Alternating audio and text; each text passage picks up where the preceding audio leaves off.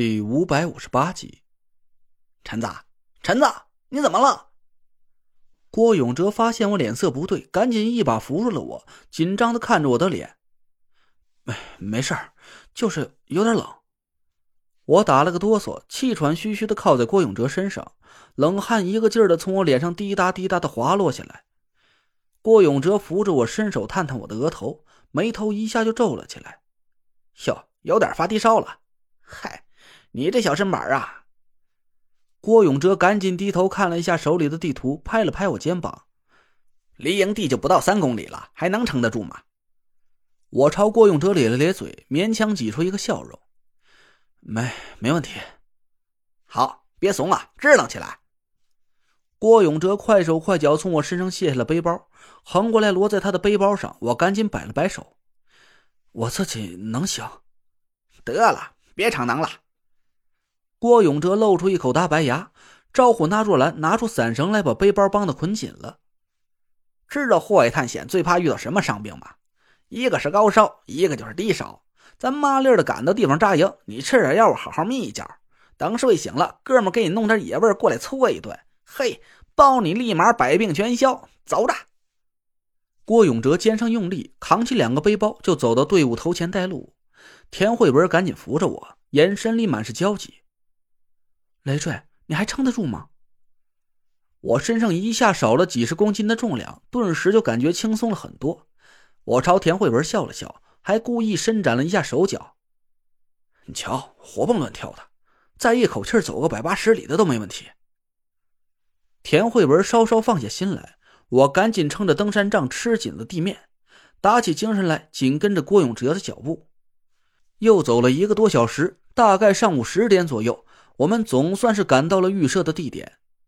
停下脚步的那一刻，我差点是一头就栽倒到地上。我感觉我浑身的体力就只够吐出最后一口气了。我的眼前一片模糊，连人带着四周的景物都是好几个重影，在我眼前不停地左右摇晃。我身上的衣服早就被冷汗浸了个湿透，就像一团吸饱了冷水的卫生纸一样，皱皱巴巴地贴在我冰冷的皮肤上。郭永哲赶紧卸下身上的背包，快手快脚支起一个帐篷，招呼纳若兰一起把我塞了进去。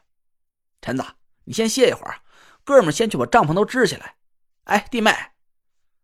郭永哲招呼了田慧文一声，赶紧把他身上湿衣服都扒下来，全扒了，拿毛巾把他身上擦干了，用保温毯裹着，让他睡一会儿。田慧文答应了一声，随后我就感觉我身体啊被扶了起来，田慧文在帮我脱衣服。我这时候已经软得像一根煮烂了的面条似的，磨得这眼皮昏昏沉沉的，任由田慧文摆布。又湿又冷的衣服刚一离开身体，我猛地打了个冷战，随后就感觉一条暖乎乎的毛巾把我身上潮湿冰冷的汗水擦干了，一条薄薄的保温毯裹在我身上，短短几秒钟的时间，我就感觉身上的温度一点一点升了起来。那种感觉实在是太舒服了，我美美的放松了身体，几乎是一瞬间就昏睡了过去。陈子，陈子！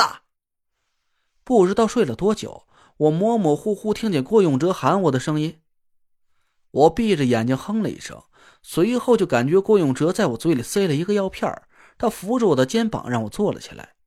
我的脑子依然是昏昏沉沉的，连眼皮都舍不得睁开。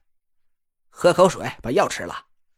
郭永哲把水壶伸到我嘴边，我迷迷糊糊地喝了口水，咽下药片，突然听见他在我耳朵边上小声嘟囔了一句：老山羊估摸吃坏肚子，坎卫那片有块草地，他昨儿晚上可能自己打野食去了。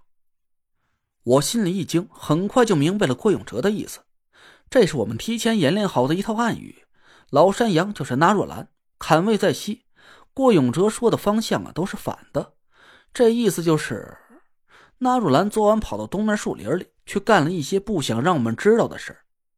我赶紧睁开眼看着郭永哲，他对我比了个虚的手势，朝帐篷外努了努嘴。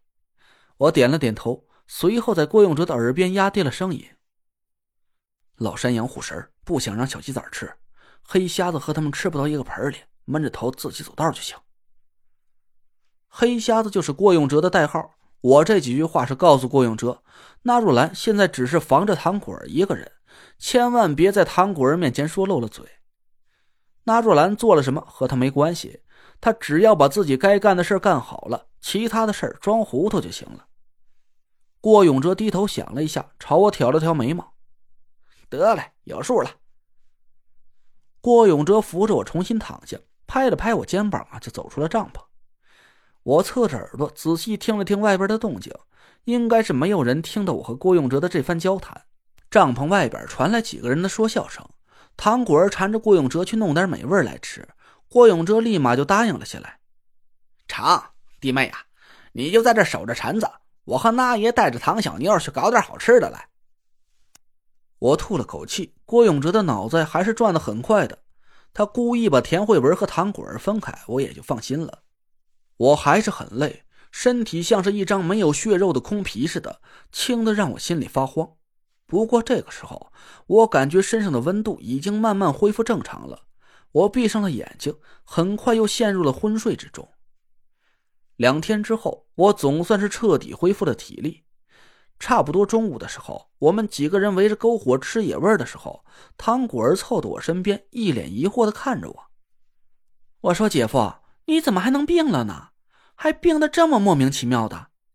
按说咱修习风水的人体质不会这么弱呀，淋点雨就能感冒发烧了。”我支吾了几声，心里暗暗担忧，可别让汤果儿知道了我法力全失的事儿，不然我这点软肋可要全部暴露在楚寒楼面前了。哦哦，其实吧，这临来之前我有点内伤还没好，这这这不是一再劳累嘛，就有点发烧了。哎，没事了，这吧，现在能吃能喝的。嗨，我就说嘛。唐果儿好像一点也没怀疑我的话，他很快就忘了这个话题，一把从我手里抢走了一个烤蘑菇，嘻嘻哈哈的塞进嘴里。我白了他一眼说道：“吃吧吃吧，那蘑菇有毒，我故意让你抢走的。”姐姐，他咒我。唐果儿跑到田慧文身边，抓着他的胳膊，田慧文搂着他低声说了几句什么，唐果儿得意的瞅了一眼，两个人叽叽咯咯的笑个不停。那也，咱明儿一早出发。郭永哲问了纳若兰一句，纳若兰犹豫了一下，她正在低头沉思着，突然，我们几个人脸色一变，一起站了起来。